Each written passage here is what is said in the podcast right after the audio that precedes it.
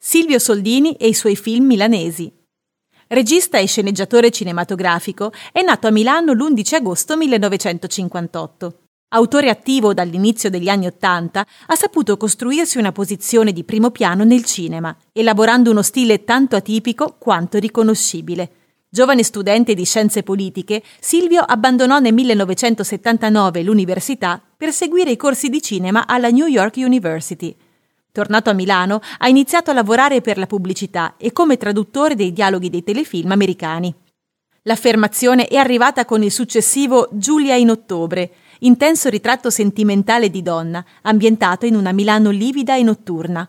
Dopo alcuni documentari, Soldini è quindi tornato con L'aria serena dell'Ovest, nella sua città, luogo dello spostamento continuo dei personaggi della vicenda, regolato dal casuale e reiterato ritrovamento di un'agendina.